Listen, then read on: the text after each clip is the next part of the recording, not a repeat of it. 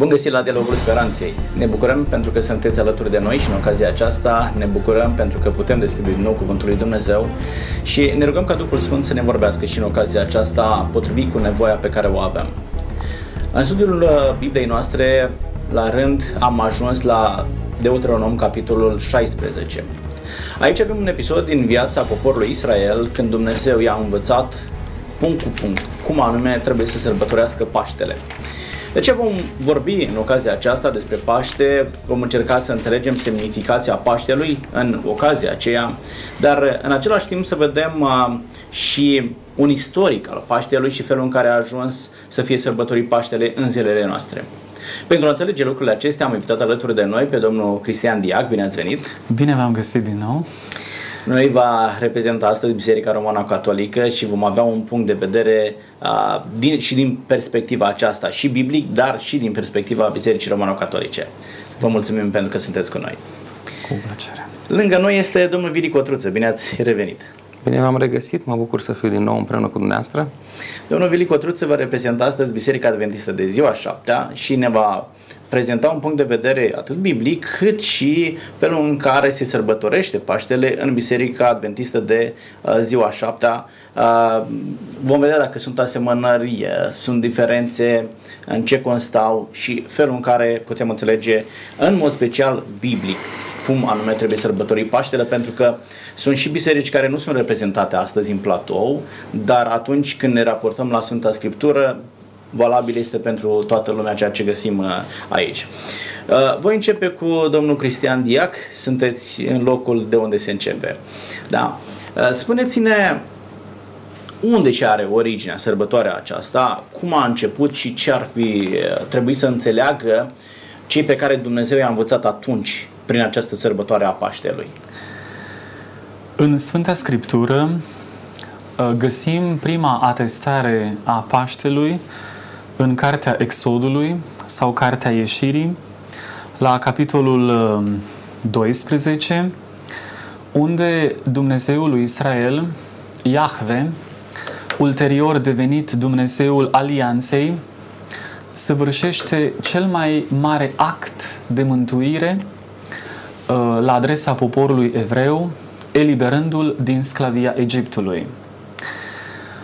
Uh, Dumnezeul uh, lui Israel este de fapt Dumnezeul părinților acestui popor, Abraham, Isaac și Iacob, uh, în virtutea legăturii pe care el o păstrează cu acești patriarhi, uh, el um, se simte cumva legat și de cei care sunt descendenții lor și le promite eliberarea cu mână tare și cu braț puternic, așa cum aflăm în repetate rânduri Uh, în cartea Exodului și acest eveniment se petrece după 430 de ani um, de când um, Iacob și fiii lui, cei 12, uh, au coborât în Egipt. Uh, evreii au devenit un popor numeros, un popor de temut și au fost supuși sclaviei Uh, egiptenii i-au tratat uh, în mod inuman, i-au supus așadar la munci grele. Și în acest punct de surghiun, de asuprire, Dumnezeu, printr-un, uh, printr-o figură măreață a acestui popor, Moise, vrea să intervină și prin această intervenție salvatoare, El de fapt este un Dumnezeu al libertății, eliberează poporul din sclavie și îl poartă în libertate. Acum, bine, aici am avea așa explicația foarte generală, orizontul larg. Um, întâlnim, um, pe de o parte, obtuzitatea și încăpățânarea umană concentrată emblematic în figura unui faraon. Dumnezeu, pe de altă parte, vine cu insistențele lui de a elibera poporul, și după cele 10 plăgi, după a 10-a plagă, cea mai amară, cea mai cruntă, uciderea întâilor născuți, Dumnezeu cere israeliților, evreilor, ca într-o seară, este 14 Nisan, prima lună a anului trebuie să devină aceasta, ei să sacrifice mielul care devine mielul pascal, mielul, mielul de Paști. și acest moment este cuplat cu acela de a stropi ușorii ușii cu sângele mielului uh, pentru a-i, um, pentru a-i proteja de îngerul nimicitor care ucide în partea egipteană tot ceea ce este întâi născut, de la om până la animal, și salvează poporul evreu tocmai în virtutea acestui miel pascal și a promisiunii de salvare. Mulțumesc tare mult pentru istoricul acesta. Putem avea imaginea de ansamblu să înțelegem punctul în care ei au început sărbătoarea aceasta a Paștelor și în mod cert ei au avut și în detaliile primite din partea lui Dumnezeu și semnificația, da? Că noi știm și ar trebui să le spunem și celor care ne urmăresc și vă rog domnul Cotruță să faceți lucrul acesta, sărbătoarea Paștelor nu era limitată doar la ceea ce se întâmpla acolo, da? ci avea și o trimitere, da? Prin, avea și un scop pedagogic arăta oamenilor și ce urma să se întâmple. Uh, și poate că facem un paralelism și cu ceea ce se întâmpla atunci, da, la ieșirea, așa cum spunea domnul Cristian Diac, la ieșirea din uh, Egipt și ce anume i-a învățat Dumnezeu că urmează să se întâmple. Vă rog. Uh, da, colegul meu de Platon a explicat istoria Paștelui, însă aș mai adăuga un element care mie mi se pare esențial, să spunem aici, și anume, era mielul de Paște Însă sângele mielului de Paște trebuia folosit într-un anumit mod. Așa. Și anume, trebuia luat și vopsit tocul ușii, am spune astăzi. În Sfânta Scriptură spune ușiori, dar nu mai folosim termenele acestea astăzi. Iar îngerul acela nimicitor, când avea să treacă și să nimicească pe întâi născuți, unde vedea sângele pus pe tocul ușii, avea să nu se întâmple nimic. Erau salvați întâi născuți. Ei, în uh, Exod, capitolul 12, versetul 13, spune așa, sângele vă va sluji ca semn pe casele unde veți fi. Eu voi vedea sângele și voi trece pe lângă voi, așa că nu vă, voi, nu vă va nimici nicio urgie atunci când voi lovi țara Egiptului. Dragii mei, sângele unui miel nu poate salva un om. Sfânta Scriptură spune că plata păcatului este moartea. Iar pentru a putea fi salvați era nevoie de o moarte. Nu moartea unui miel, nu moartea unui om. Uh, Ioan Botezătorul, cel care a pregătit calea lui Dumnezeu în Evanghelia după Ioan, capitolul 1, cu versetul 36, ne spune Iată mielul lui Dumnezeu care ridică păcatul lumii. Sângele acelui miel prefigura un alt sânge care avea să fie vărsat pe crucea de pe Golgota și care avea să aducă salvare fiecăruia dintre noi, adică sângele Mântuitorului Isus Hristos. Uh, noi știm că în momentul în care primul părinți Adam și Eva au păcătuit, chiar din momentul acela Dumnezeu îi învață planul de mântuire și urmează ce se întâmplă. Ne aduce de aminte despre prima făgăduință biblică, Geneza 3, capitolul Dacă 15. Dacă da. amintiți de lucrul acesta, mie îmi place să fac două asocieri de versete și cred că e corect această asociere. Geneza capitolul 3 sau facerea capitolul 3 cu versetul 15 spune vrăjmășie voi pune între tine și femeie între sămânța ta și sămânța ei. Aceasta îți va zdrobi capul, iar tu îi vei zdrobi călcâiul atunci când uh, Dumnezeu se adresează șarpelui și vorbește cu șarpele după căderea în păcat. Iar lângă acest verset, uh, teologii numesc versetul acesta protoevanghelia. Aș eh, pune un alt verset, tot capitolul 3, dar de data aceasta versetul 16, Evanghelia după Ioan, capitolul 3, versetul 16, care spune, fiindcă atât de mult a iubit Dumnezeu lumea, că a dat pe singurul lui Fiu, pentru ca oricine crede în El să nu piară, ci să aibă viața veșnică. În Geneza era făgăduința, cu ocazia Paștelui, atunci când poporul evreu trebuia să iasă din țara Egiptului și a fost salvat în mod miraculos de către Dumnezeu, s-a repetat această făgăduință a mielului lui Dumnezeu care avea să vină și să ridice păcatul lumii, iar în Evanghelia după Ioan, capitolul 3, versetul 16, se împlinește făgăduința era aceasta. Mântuitorul era acolo, el spunea lucrul acesta și ceva timp mai târziu a și murit pe cruce pentru a plăti vina păcatelor, păcatelor noastre și așa cum spunea colegul uh, de platou, pentru a ne putea scoate și pe noi din, cu ghilimele, Egiptul acesta al păcatului și a ne duce în împărăția lui Dumnezeu.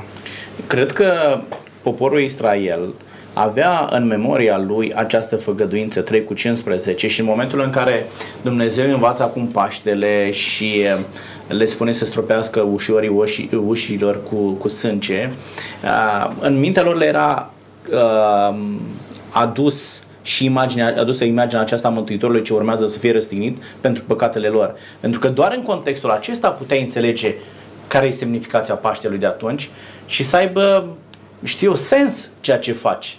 Uh, să nu fie o chestiune mecanică, ți-a cerut-o Moise într-un mod mecanic, fără să înțelegi ce se întâmplă acolo. Uh, și asta cred că i-a și determinat să și asculte porunca lui Moise. Uh, și asta i-a și ajutat să înțeleagă și pe mai departe, felul în care ei au fost salvați atunci, fel, să înțeleagă că Hristos îi va salva nu doar de la, din mâna egiptenilor, ci mai mult decât atât de păcatul acestei lumi. Vă rog. Da, e mergem pe această interpretare a Vechiului Testament care luminează, adică este figură, imagine pentru Noul Testament. Că așa ați interpretat, ați făcut această analogie, uh, sângele mielului, uh, sângele mielului Isus Hristos, uh, pentru evrei, în momentul respectiv, dacă ne referim la sfera istorică, Dumnezeu se definea pe sine ca un Dumnezeu eliberator care are supremație asupra zeilor și dumnezeilor Egiptului. Um, el își manifestă puterea cu semne extraordinare și evreul învăța nu eu îmi determin libertatea, oricâtă angajare aș avea, ci Dumnezeu intervine și mă ia din sclavie și mă poartă spre libertate. Atunci în momentul respectiv, evreul trebuia să învețe acest lucru. Și el să facă o demarcație clară, o separație sau un antagonism clar între Dumnezeul meu, invizibil, și tot panteonul care egiptean. egiptean, tocmai. Ăștia s-au dovedit ineficienți, sterili, seci, n-au avut nicio putere, a triumfat Dumnezeul care nu a apărut pe scena istoriei atunci, ci El era Dumnezeul părinților noștri. Chiar dacă a fost o luptă teribilă, da? și între, Dumneze- între Dumnezeul cel adevărat și Dumnezeii din da. Panteonul Egiptean, ei au încercat să contrafacă toate minunile pe care Dumnezeu le făcea prin Moise și Aron acolo, da? și ați amintit cele 10 plăci. Întotdeauna au încercat să aducă uh, și puterea lor în, uh, da. în scenă și unii oameni începeau să dea crezare. Însă Dumnezeu arată că în final este biruitor și Tocmai. Dumnezeii morți a Egiptului nu s-au dovedit decât a fi niște oameni neputincioși. Tocmai, da. Acest lucru trebuie să se imprime în conștiința religioasă a evreului. Că el are de partea lui un Dumnezeu care îl separă de celelalte popoare, care îi definește identitatea, uh, făcând din el un popor, un popor liber. Și mai mult decât atât, da. nu doar în mintea evreului, dar și în mintea creștinului de astăzi trebuie să rămână da. Da, diferența aceasta între un Dumnezeu inert, mort, uh, la care te uiți și îl pictezi, și un Dumnezeu viu.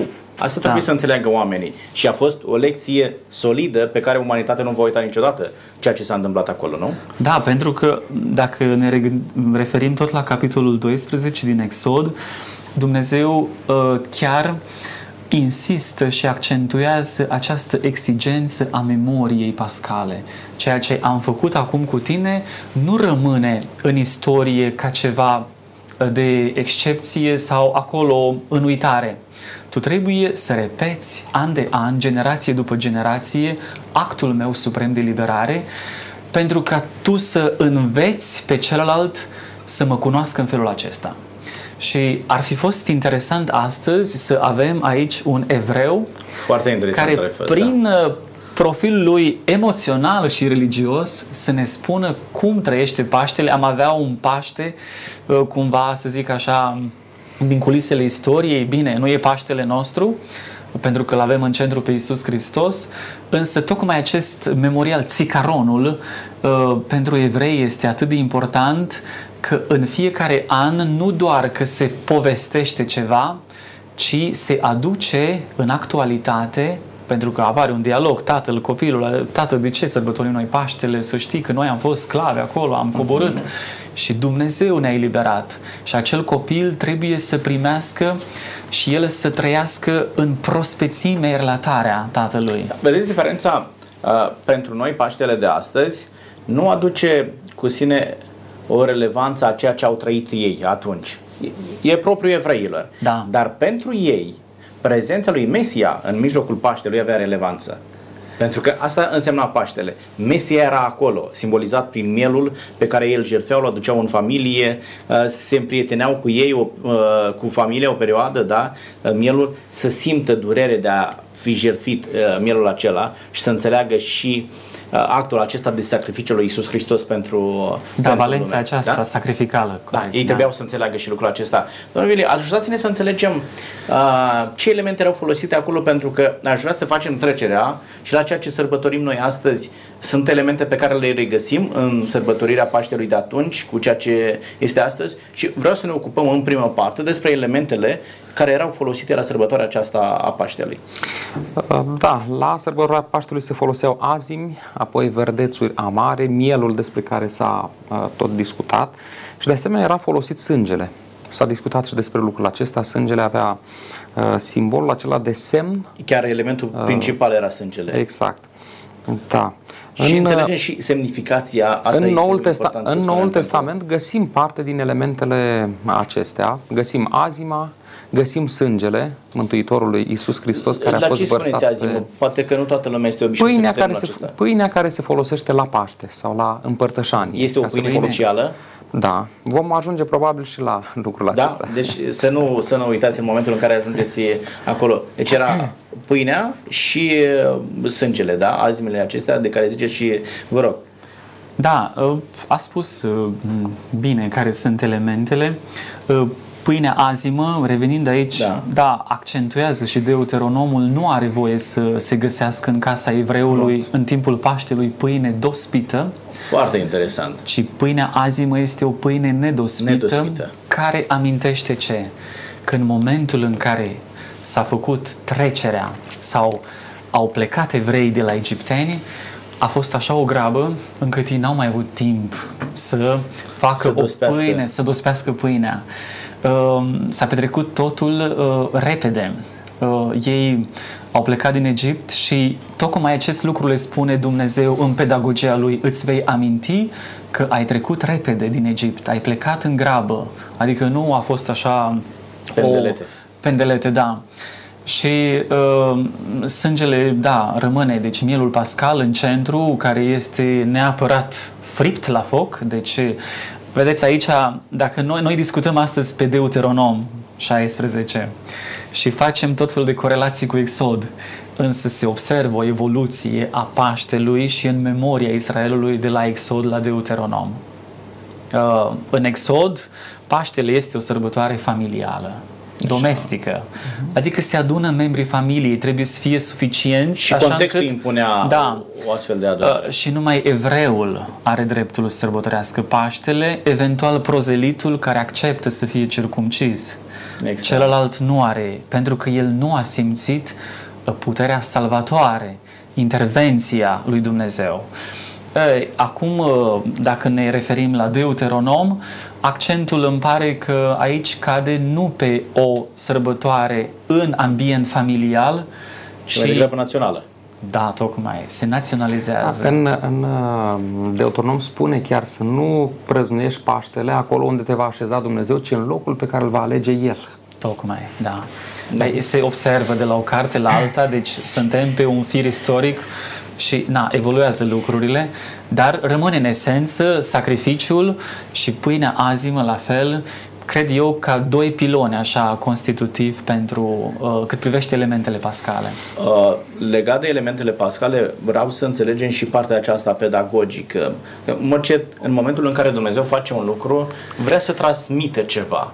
Și prin sărbătoarea aceasta a Paștelui Dumnezeu intenționează să transmită un mesaj, uh, o învățătură și dacă ne uităm în istoria poporului Israel și chiar până astăzi, sărbătoarea aceasta ne transmite ceva. Ne ajută să ne aducem aminte de ceva sau în timpul poporului Israel proiecta atenția lor către ceva ce urmează să se întâmple. Vorbiți-ne, domnul Vili Cotruță, ce învățau evreii, ce aveau în minte în momentul în care sărbătoreau, care era învățătura S-a de spus, acolo? de, da, s-a spus deja, s-au amintit poate disparat elementele acestea, însă m-aș referi în principal la unul dintre elemente și Așa. anume, evreii nu puteau să se salveze singuri din țara Egiptului. De aceea era nevoie de o intervenție directă a lui Dumnezeu care să-i scoată de acolo. Iar uh, mielul acela și sângele acelui miel arăta faptul că Dumnezeu este atotputernic și Dumnezeu poate să-i scoată din situația în care se aflau ei și să-i elibereze. Uh, eu aș merge mai departe, nu mă pot opri la Vechiul Testament, fac paralelă cu noi. Noi nu ne putem elibera de subrobia aceasta a păcatului, de aceea avem nevoie de atotputernicia lui Dumnezeu și a fost nevoie ca pe cruce Mântuitorul Iisus Hristos să moară pentru a ne putea elibera și pe noi din această robie, poate mai grea decât robia egipteană numită robia păcatului. Sigur că da. Însă, spuneați dumneavoastră că ei consolidau memoria acestui eveniment prin transmiterea din generație în generație și prin repetiția acestei sărbători din an în an.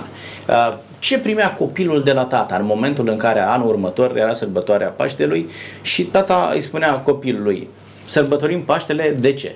Pentru că s-a întâmplat da, tocmai Dumnezeu uh, acționează pedagogic. Exact. Asta adică, trebuie să înțelegem. Da, tocmai. Pentru că și atunci, din moment ce El spune sângele stă acolo, El vrea să spună eu sunt un Dumnezeu care pledez pentru viața voastră. Eu sunt un Dumnezeu în favoarea vieții. Cu mine și de partea mea voi veți celebra întotdeauna viața. Apoi cu ierburile amare, iarăși, sau verdețurile, cum ați spus dumneavoastră, vă amintiți și nu aveți voie să uitați amarul, tristețea, pentru că în Deuteronom pâinea aceasta este pâinea întristării sau a tristeții, pâinea azim, așa e numită. Nu aveți voie să uitați toată amărăciunea care a marcat perioada în care a stat 430 de ani în Egipt. Adică nici acest detaliu nu are voie să vă scape. Pentru că voi să vedeți lucrurile mereu în contrast. Acolo a fost amarul, aici este dulceața. Dulceața manei, dulceața vieții în abundență, deci a primit de la Domnul și hrană. Uh, și la fel, deci sângele, da, trebuie sacrificat cineva, cred că și asta este o pedagogie enormă, cineva trebuie să moară și în Vechiul Testament și în Noul Testament ca noi să trăim. Și zice da. Pavel, Evrei 9 cu 22 și fără vărsare de sânge nu există iertare.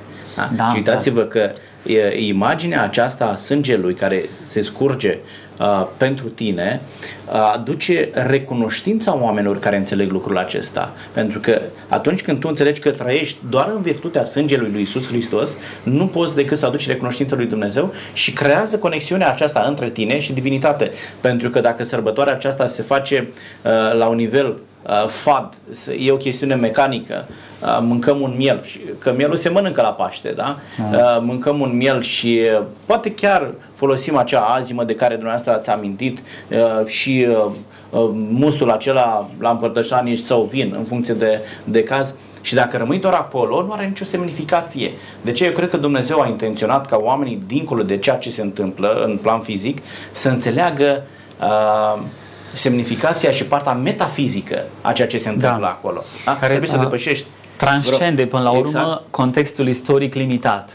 Și da, acel dialog interesant, mi se pare, cred că un moment emoționant în familia oricărui evreu, atunci când, bine, copilul sau îl substituie cineva, adresează această întrebare, tată, noi ce sărbătorim acum? Și însuși Moise spune, când copiii voștri vă vor întreba, voi da. să răspundeți le spune cuvânt cuvânt exact ce da. trebuie să spună generației următoare. Exact, nu trebuie tăinuit, nu trebuie ascunsă această nu forță sau această, acest eveniment salvator și el e predat din generație în generație ca cea mai importantă lecție uh, care până la urmă uh, are în vedere coeziunea poporului și păstrarea identității poporului. Exact. De popor ales. Deci, exact. de aici, da. Dacă îmi permiteți, s-a discutat, aș vrea să folosesc doar un concept. Eu cred că mai era o lecție a înlocuirii pe care ei trebuiau să o învețe. Sigur. Întâi născut din casă, mă gândeam într-o ocazie, în timp ce citeam pasajul acesta, cum ar fi fost la mine. Socrul meu este întâi născut, eu sunt întâi născut, soția mea este întâi născută, fica mea întâi născută. Să fi fost în situația aceea, erau patru întâi născuți care trebuiau să moară. Ei, moartea lor sau salvarea lor venea de la un miel, iar mielul acesta îi înlocuia pe ei. Această lecție uh, merge, dacă vreți, de-a lungul istoriei până în timpul nostru, când noi păcătoșii nu plătim pentru păcatul nostru, ci Domnul Isus Hristos a, ne-a înlocuit la plata păcatului pentru ca noi să putem trăi. Probabil că evreii amintindu-și de sărbătoarea Paștelui, știau, eu trebuia să mor pentru că eram întâi născut în familia mea sau altcineva din familia mea, însă în locul meu sau al celui drag din familia mea a murit un miel.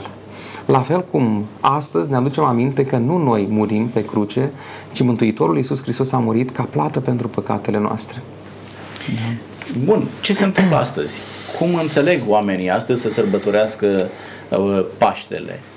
Cum este domnul Cristian? Păi noi uh, avem în Isus Hristos uh, un alt Paște. Uh, Sfântul Paul spune în scrisoarea către Corinteni, prima scrisoare, Paștele nostru a fost jertfit, nu mai este vorba de niciun miel, ci de Isus Hristos. Scrisoarea către evrei la fel vorbește de unicul sacrificiu pe care îl aduce Isus Hristos, care abolește și suprimă toate jertfele Vechiului Testament um, și noi, da, trebuie să vedem Isus Hristos a celebrat Paștele ebraic și celebrându-l în același timp l-a înlocuit.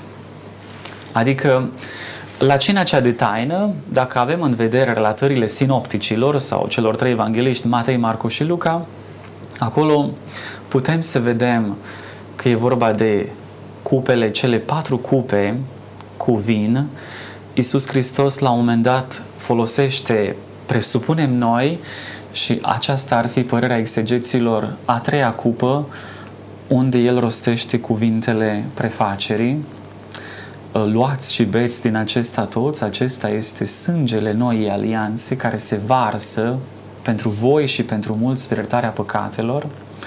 La fel are loc actul frângerii pâinii, el frânge pâinea și o împarte, ă, iarăși această frângere este tocmai frângerea trupului său pe lemnul crucii.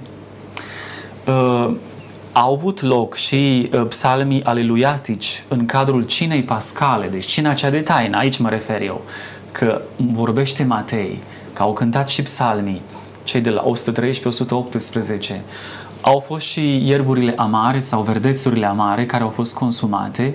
Deci Isus Hristos a respectat ritualul Paștelui ebraic și în același timp cu aceste două momente capitale, frângerea pâinii, împărțire, luați și mâncați, acesta este trupul meu, luați și beți, acesta este sângele meu, inițiază, proclamă pentru toată creștinătatea un nou Paște. Deci sunt elemente noi, dar păstrează și din elementele vechiului Paște, da? Da. Pentru vechiul, a face trecerea da, aceasta mai Paște... apare și spălarea picioarelor, ce nu era da. în uh, deci materia veche. primă este păstrată, sunt aceleași cupa cu vin și pâinea care noi credem aici, uh, catolicii, Iisus Hristos, dacă a celebrat Paștele ebraic, nu avea cum să folosească pâine dospită. El a avut la îndemână pâine azimă.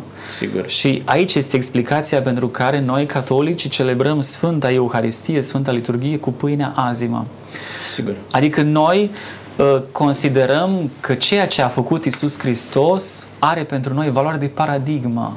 Deci nu se poate schimba. Practic, dumneavoastră spuneți că Paștele a fost înlocuit cu cina cea de taină sau da, Sfânta Cină. exact. Da? da. Deci acel, ă, ceea ce sărbătorim noi astăzi e practic ceea ce a instituit Iisus Hristos da. în acea seară de joi, da? da? numit Sfânta Cină sau Cina cea de taină. Exact. E exact. în regulă. Bun. Uh, ați adus un element de cele patru cupe Uh, puteți să ne ajutați să înțelegem unde apare elementul acesta de patru uh, cupe? Deci, se poate vorbi de o evoluție a sărbătorii Așa. Paștelui și în Vechiul Testament. Cert este că în timpul lui Isus Hristos uh, suntem în ultimele decenii, când mai este templul din uh, Ierusalim. Da. Uh, se știe că acolo, la templul, Paștele, se sărbătorea cu sacrificarea mieilor. Da. Deci era acel Paște ritualic uh, oficial, cultic de la templu. Uh, și era Paștele în sferă domestică, familială. Iisus Hristos a vrut să se adune cu ucenicii săi în camera de sus pentru acest Paște, care între timp uh, deci se dezvoltase și era vorba, de, era vorba de patru cupe, era vorba de aceste cupe care erau împărțite, deci era prima cupă, apoi venea relatarea tatălui la întrebarea pusă de cel mai mic din familie, uh, o a doua cupă, după care venea frângerea pâinii, acolo, spun unii exegeți, ar fi fost momentul în care Isus a intervenit și a spus că de fapt ceea ce frânge este trupul lui? Este o exegeză practic pe o, pe o practică cunoscută și nu e o exegeză pe un text biblic. Da, nu e. Dar se, deci evangeliștii nu detaliază aceasta, dar se presupune că în momentul acesta a intervenit Isus Hristos și a frânt pâinea, așa a spus textul respectiv, adică e, e de fapt trupul lui pâinea respectivă. Am înțeles, am înțeles. Și apoi a venit și a patra cupă, după care ei au plecat în grădina Ghetsemane sau pe muntele măslinilor. Uh, așa a fost atunci uh, și ceea ce Isus Hristos a celebrat, uh, noi avem datoria în calitate de creștini tot așa, să perpetuăm, să preluăm, să, să preluăm și exact să tot, pentru că și Isus Hristos vine și spune faceți aceasta în amintirea mea. Corect? Da. Ori de câte ori veți face lucrul acesta, da? da. Domnul Cotruță, mai era un element, uh, spălare picioarelor, da? În, uh, când vorbim de Sfânta Cină și ceea ce Dacă a spus permiteți, Hristos, poate ne spuneți da. ceva de, despre asta. Dacă îmi permiteți, aș relua un pic ceea ce spunea colegul de platou. Vă rog. Uh, e adevărat că în casele evreilor nu exista pâine dospită, de aceea Mântuitorul a folosit azimă. Însă Cred că mai e un argument pentru folosirea azimii la împărtășanie sau la cina Domnului sau cina cea de taină și anume în uh, Sfânta Scriptură aluatul sau fermentul reprezintă păcatul. Dacă cineva folosește pâine fermentată cu aluat, da? Uh, ca și simbol pentru trupul Mântuitorului, eu cred că strică acest simbol, pentru că trupul Mântuitorului nu a conținut păcat. De aceea, Biserica Adventistă folosește azimă, pâine nedospită pentru împărtășane, pentru cina Domnului, odată pentru că așa a făcut Mântuitorul, așa era atunci, și în al doilea rând, pentru a păstra acest simbol al trupului Mântuitorului care nu a avut păcat în, în el însuși. Al doilea lucru, așa cum spuneați dumneavoastră, în Evanghelia după Ioan la capitolul 13, vedeți, fiecare evanghelist surprinde anumite evenimente și le relatează așa cum uh, a fost inspirat el de Duhul Sfânt al lui Dumnezeu. De aceea Iar... sunt numite sinoptice, pentru că privite împreună pot să creezi da. un uh, întreg. Da. Iar evanghelistul Ioan, capitolul 13, spune de la versetul 4, s-a sculat de la masă, s-a dezbrăcat de hainele lui, de mantaua pe care o avea, a luat un ștergar, S-a încins cu el, apoi a turnat apă într-un lighean și a început să spele picioarele ucenicilor și să le șteargă cu ștergarul cu care era încins. A venit la Petru, Apostolul Petru a refuzat, dar până la urmă a acceptat acest act din partea Mântuitorului. Iar Domnul Hristos, după ce încheie lucrul acesta, spune un lucru. Înțelegeți voi ce v-am făcut eu? Voi mă numiți învățătorul și Domnul și bine ziceți că sunt. Deci dacă eu, Domnul și învățătorul vostru, v-am spălat picioarele și voi sunteți datori să vă spălați picioarele unii altora. Pentru că eu v-am dat o pildă ca și voi să faceți cum am făcut eu. Adevărat, adevărat vă spun că robul nu este mai mare decât Domnul său, nici apostolul mai mare decât cel ce l-a trimis. Dacă știți aceste lucruri, ferice de voi dacă le faceți. În Biserica Adventistă se practică actul acesta, sunt camere separate unde bărbații fac spălarea uh, picioarelor împreună cu bărbații, femeile împreună cu femeile, pentru că așa ne-a învățat Mântuitorul Iisus Hristos. Mai numim noi actul acesta un act al umilinței. Uh, trăim într-o lume a mândriei, așa cum Mântuitorul s-a plecat și a spălat picioarele lui Iuda, care era vânzătorul, sau lui Petru, arogant, care de multe ori a făcut necazuri și putem continua cu lista acestor exemple. La fel și noi trebuie să înțelegem că înaintea lui Dumnezeu suntem egali și ne plecăm în fața celuilalt, nu suntem superiori unii altora, Mântuitorul Iisus Hristos este singurul superior nouă și dacă El a făcut lucrul acesta și noi suntem datori să facem acest, acest lucru. Dar noi am preluat acest gest al Mântuitorului, deși el nu era ritualic, nu intra în programul de Paște. Adică mai degrabă ce am spus, cupele, azimele, verdețurile amare, toate acestea împreună constituiau elemente ale cinei Le pascale. în Paștele vechi testamentar. Da, da, da. Așa. Iisus Hristos, uh, exegezii, uh, sunt uh, aici de aceeași părere atunci când spun serviciul acesta revenea slujitorului casei, unui sclav, uh-huh. spălarea picioarelor. Uh-huh. Iisus Hristos Da, a săvârșit un act de umilință supremă. Aici se vede și chenoza lui, de care vorbesc teologii, coborârea. S-a înjosit pe sine până la partea cea mai de jos a ființei mele, a corpului meu, uh, spălând uh, picioarele mele, adică locul unde eu mă murdăresc atât de ușor. Uh, și aici noi înțelegem, se repetă și la noi, la Înjoia Mare, dinainte de Paști, acest gest al Mântuitorului, repetă Papa, probabil ați văzut, eu am fost cu 58 de tineri în Țara Sfântă anul ăsta, în februarie, și am ținut ca, um, nu departe de cenacul, într-o bisericuță, să um, fac acest gest cu tinerii. Nu le-am Foarte spus, frumos. a fost așa ca o surpriză. Tocmai că am zis, uh, înțelegeți ce am făcut eu pentru voi? voi mă numiți domn, dar și voi trebuie să vă spălați unii altora. Și le-am spus, uitați, vin două vase și începeți, eu spăl primului tânăr, acela următorului și tot așa până la capătul capelei. Era o rumoare, era o debusolare și un soi de tulburare. De ce? Pentru că am înțeles că noi oamenii nu acceptăm nici să fim umiliți de alții, nici, nici, să, ne umilim, nici să ne umilim. Adică există așa o iritare și o jenă când trebuie să mă aplec până la picioarele tale, adică cine ești tu să-ți fac asta, și iarăși am o anumită rușine sau rezervă atunci când cineva îmi spală mie picioarele. Dar la noi intră asta în porunca iubirii pe care o dă poruncă nouă vă dau vouă să vă iubiți unii pe alții. Augustin atât de frumos spune de ce e nouă? Pentru că în Vechiul Testament există, există porunca aceasta. Nouă este în virtutea faptului că spune Isus așa cum v-am iubit eu. N-avea cine să spună înaintea lui exact. și noi preluăm o iubire cristică care este originală, singulară și de aceea porunca este nouă din acel moment pentru că eu imit o iubire dumnezeiască.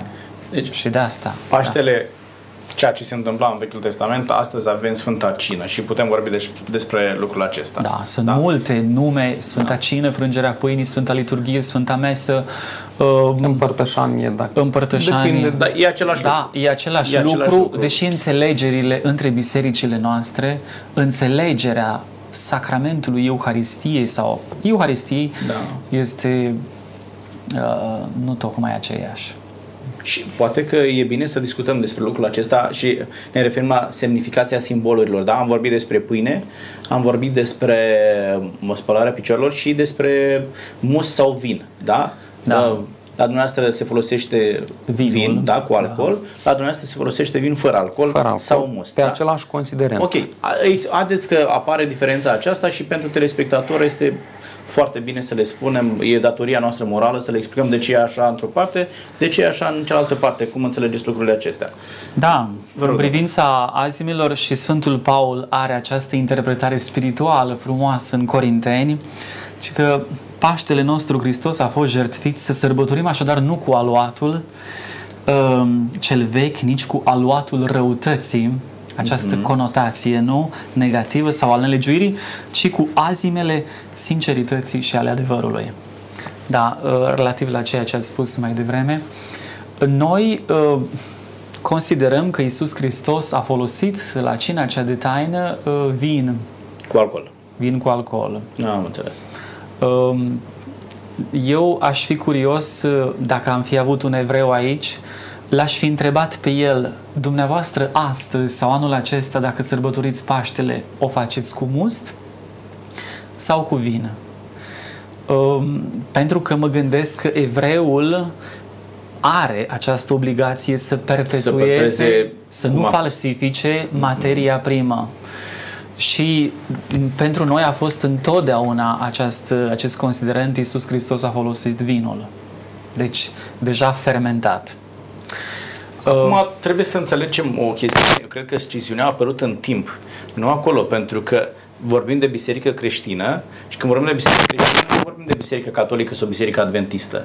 Da? Plecând da. de la ceea ce Hristos Un ne-a învățat uh, și vorbim de biserica apostolică, da. a plecat biserica creștină. La da. un moment dat, pe parcursul istoriei apare sciziunea. Una ia numele de biserică catolică, una ia numele de biserică ortodoxă, alta de biserică adventistă, biserică pentecostală și așa mai departe. Dar diferențele acestea apar pe parcurs. Uh, ar trebui să ne concentrăm exact, uh, cum ați spus dumneavoastră, cum a fost acolo. Da. Da? Când Da. a sărbătorit Iisus Hristos. Ne puteți da mai multe informații, domnul Codruță? Uh, Două considerente pentru care Biserica Adventistă folosește vin nefermentat sau must, cum îl Da. da. numim astăzi. Da. În primul rând, uh, ceea ce spuneam în dreptul pâinii sau a azimii cu fermentul și cu aluatul este valabil și în dreptul mustului și anume uh, vinul putem spune că este un, uh, un must stricat, fermentat. Și atunci nu putem spune că sângele Mântuitorului a, a conținut păcat, dacă fermentul reprezintă păcatul, fiind un simbol. Al doilea lucru, în Vechiul Testament Mântuitorul interzice consumul de alcool și sunt versetele clare în proverbe și așa mai departe, unde spune nici măcar să te uiți când face mărgăritare în pahar, pentru că apoi face mă, tot felul de necazuri. Nu cred că același Dumnezeu care a interzis consumul de alcool poate să folosească de data aceasta ca simbol al uh, sângelui fiului său uh, lucrul pe care îl interzice. Și al treilea lucru, citesc din Evanghelia după Matei, capitolul 26, cu versetul 29, vă spun că de acum încolo nu voi mai bea din acest rod al viței. Uh, Eu cred că rodul viței este mustul și după ce îl lași câteva zile ajunge să fie vin. Uh, asta, da, e o Vă rog. interpretare spirituală. Uh, vedeți, uh, este teologul acesta catolic Karl Rahner care a spus a, ceea ce a făcut Isus Hristos, fiecare gest al lui, uh, devine pentru noi um, programatic, este o dogmă. Dacă el a folosit azima, uh, bineînțeles că eu mă bucur de această interpretare spirituală pe care o oferiți azimile sincerității, adevărului în contrast cu aluatul răutății și al nelegiuirii. Dar asta vine ca interpretare. Eu, în cazul vinului, iarăși am nevoie de o interpretare spirituală, o găsesc și o extrag mai degrabă din must și iarăși ideea de fermentare îmi repugnă, nu-mi convine cu privire la vin, pentru că nu mai am interpretarea spirituală. Dar Vechiul Testament are destule versete în care se vorbește de vinul care înveselește inima omului. Uh, Iisus Hristos a participat la nunta din Cana Galilei unde nu cred că nuntașii au primit prin acea transformare a apei în vin, au primit must, așa încât E foarte interesant că acolo la nunta din Cana Galilei, mustul pe care îl face Hristos, toată lumea este de acord că era mai bun decât primul. da, Da? Ceea ce ne face să credem uh, totuși Iisus Hristos și uh, acum nu vreau să fiu partizan cu domnul Cotruță, dar uh, în momentul în care Dumnezeu zice nu te uita la el, cine se îmbată este neînțelept, împăraților Bine, nu acum- le dau voie. acum Dumnezeu Ca mai- Iisus Hristos să producă vin, aș avea mare rețineri să Dacă- cred că a produs un vin cu alcool. Dacă îmi permiteți, domnul Vă Rașcu, rog. tot Dumnezeu în Vechiul Testament spune vai de cel ce dă. Și acum nu cred că Mântuitorul Iisus Hristos la nunta din Cana Galilei a dat băutura amețitoare, adică vin nuntașilor. Deci eu cred că a fost un must. Eu mă refer, deci am plecat de la ideea că un evreu ar trebui să fie fidel unei tradiții cât privește aceste elemente că sunt esențiale. El nu are voie să le schimbe pe parcursul istoriei, să spună, domnule, noi de acum celebrăm cu mus și părinții noștri. Dacă noi observăm la evrei că în cina pascală anului 2020 s-a folosit vinul, eu sunt tentat să cred mai degrabă că el, în virtutea continuității, a luat de la bunici și la părinții lui vinul și îl predă mai departe ca vin pascal pentru generația următoare. Uh, Dumneavoastră ați extras din Vechiul Testament doar un singur Dumnezeu dă și m-ați lăsat uh, în suspensie. Da, dar sunt versete unde se spune vinul înveselește inima, în psalmi, Uh, în cartea Cântarea Cântărilor, acolo este un joc, este vinul, uh, este via ca ambient unde se petrece o iubire. Pot să zic că, domnule, sabut, da, condamnă Vechiul Testament uh, cum să spun eu așa, consumul, uh, de băuturi consumul alcoolice. fără măsură, Noi da. găsim acolo și termen de băuturi tari. Da. băuturi dulci. Și la profeți, că Uh, n-au da. voie, că Ei, așa, și Atunci băuturi trebuie să, tare. să vedem, da, și când ne uităm la legea Nazariatului, iarăși găsim elementele Da. acestea. Uh, Bun, și acum atunci dacă, poate dacă produce dumneavoastră spuneați de confuzie profeți, Mântuitorul Iisus Hristos nu cred că a folosit vin. Și colegul uh, sau moderatorul emisiunii spunea de legea nazireatului. Dacă el nu a folosit și a fost la nunta din Cana Galilei, putea să facă și să ofere vin ceea ce el nu folosea. Adică Dumneavoastră- vă propun o emisiune în care să discutăm dacă Scriptura ne permite consumul de alcool sau nu și vă promit că am să vă chem exact în formula aceasta, Da. uh, unde o să facem o exegeză exact pe textele biblice, pentru că uh, prin discuția început aici ne îndatorăm față de public să-i ajutăm să înțeleagă se permite consumul de alcool sau nu se permite consumul de alcool și am să vă rog să veniți într-o astfel de emisiune unde discutăm doar despre lucrul acesta. Haideți să rămânem la uh, Sfânta Cină, mă bucur că s-a ajuns la și e aceeași idee pentru cei doi uh, invitați din platou. Uh, vorbim despre Sfânta Cină. Cine transmite, pentru că acest lucru este extrem de important, cine transmite acest eveniment de astăzi? Am văzut ce transmitea Paștele în Vechiul Testament, da? Dar haideți să înțelegem în momentul în care omul participă la Sfânta Cină astăzi, da, cu acele elemente, cu azimă, cu musău vin, uh, cu spălare picioarelor și așa mai departe. Ce trebuie să înțeleagă cel care se împărtășește? E un ritual uh, de care mă, mă împlinesc ca să scap de orice responsabilitate înaintea lui Dumnezeu sau trebuie să înțeleg mai mult? Mă duce mai departe de atât. Vă rog, domnul. Uh, Pentru noi, Paștele, așadar, are o altă conotație. Uh, Iisus Hristos s-a jertfit pentru iertarea păcatelor mele. Deci, prin moartea Lui pe cruce, eu sunt mântuit, El este Paștele meu, mielul meu pascal, Uh, și El, uh, așa cum învață teologia paulină a Sfântului Paul, el, prin această jertfă mântuitoare, mă cheamă la libertatea Harului. Și El, în același timp, Iisus Hristos, Paul bine explică, îmi spune, trebuie să te debarasezi de libertatea sau de uh, sclavia cărnii, a păcatului, a patimilor și să trăiești în libertatea fiilor lui Dumnezeu, care este libertatea Harului, libertatea Duhului Sfânt. Paul merge pe, acest, pe această dialectică mereu. Voi sunteți sclavii legii, voi aparțineți unei structuri vechi, noi suntem, de fapt, fiii libertății. Noi avem de partea noastră harul pentru Hristos ne-a mântuit. Hristos m-a mântuit eliberându-mă de tot ceea ce înseamnă sclavia legii. Uh, pentru că în virtutea legii vechi a fost Isus Hristos răstignit. Însă El a murit pentru ca eu să trăiesc. Deci, Aici este. Este o eliberare, da? Da. Pe, de o parte pe- din uh, robia egipteană, dar da. în același timp ceea ce practicăm astăzi este o eliberare din păcatul de Tocmai, astăzi. pentru mine nu are importanță astăzi decisivă decât doar ca amintire ce s-a întâmplat cu, Egipt, cu evrei în Egipt. Am înțeles. Da, eu mizez pe Isus Hristos, El este sensul și El îmi luminează gândirea antropologică, orientarea spirituală în viața aceasta. Deci, ceea ce s-a întâmplat în Vechiul Testament are o conotație mai mult istorică și Da. nu una pedagogică. Tocmai. Ceea ce se întâmplă astăzi, da, este Da. de interes personal și Tocmai.